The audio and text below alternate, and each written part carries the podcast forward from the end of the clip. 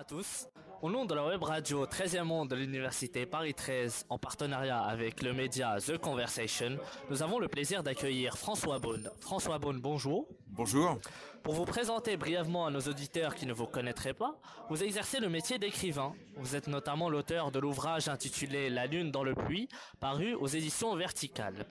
Vous êtes également le fondateur de plusieurs revues, mais vous touchez également au cinéma et au théâtre.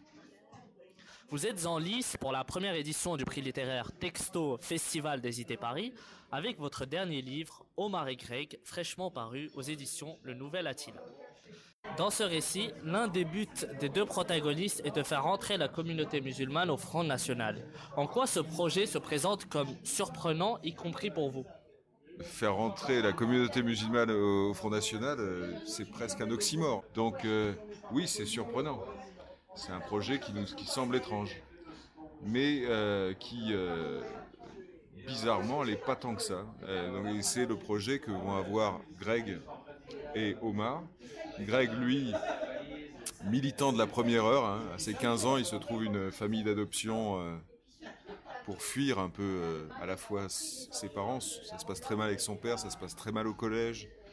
Il vit très mal son adolescence il trouve cette famille de substitution, il va devenir militant FN très jeune, hein, à récurer les, chiottes du, local de la permanence du FN, quoi. ça commence vraiment comme ça.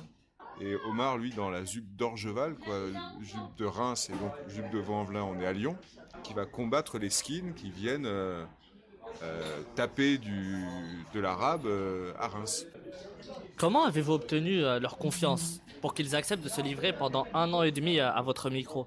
Est-ce que vous avez procédé aussi à un, tri dans leurs témoignages ben, Comment on arrive à mettre en place un rapport de confiance avec les gens Ça, c'est quelque chose que j'ai appris sur le terrain quand j'ai fait tout ce tour de Méditerranée. Euh, entre décembre 2011 et mars 2013, où je suis allé rencontrer des habitants euh, d'Espagne, euh, du Maroc, d'Algérie, de Tunisie, d'Égypte, du Liban, de Palestine, etc., etc.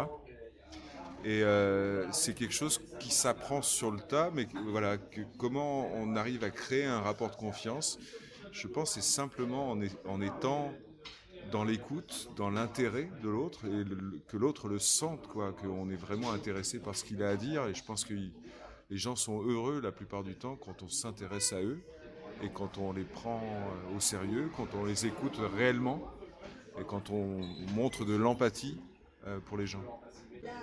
Omar et Greg vous ont accordé euh, plusieurs interviews en vous racontant leur vie personnelle, leur ressenti, c'est ce que vous nous expliquez, ce rapport de confiance entre l'auteur et euh, les personnages principaux. Vous avez jugé aussi utile d'apparaître en tant que narrateur au début euh, de votre livre.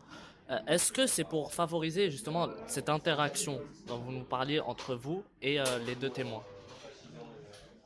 C'était surtout, euh, à, au départ, je, n'apparaissais pas. Le, premier manuscrit, j'avais pas encore fait l'intro. L'intro, je l'ai fait à la toute fin.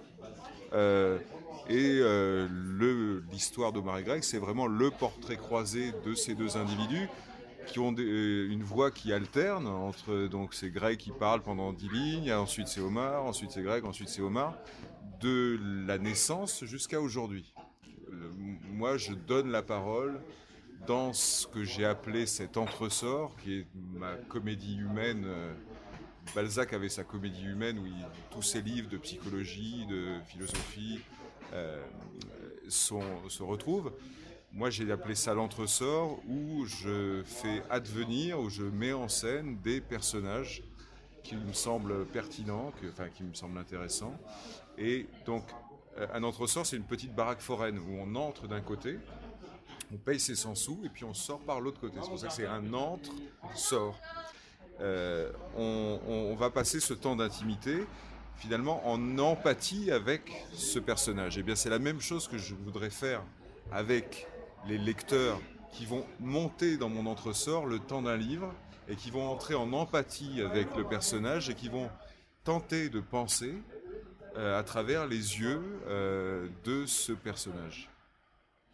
Euh, merci euh, à vous, François Bonne, de nous avoir accordé euh, cette interview. Je vous souhaite bonne chance pour le prix et à la prochaine fois.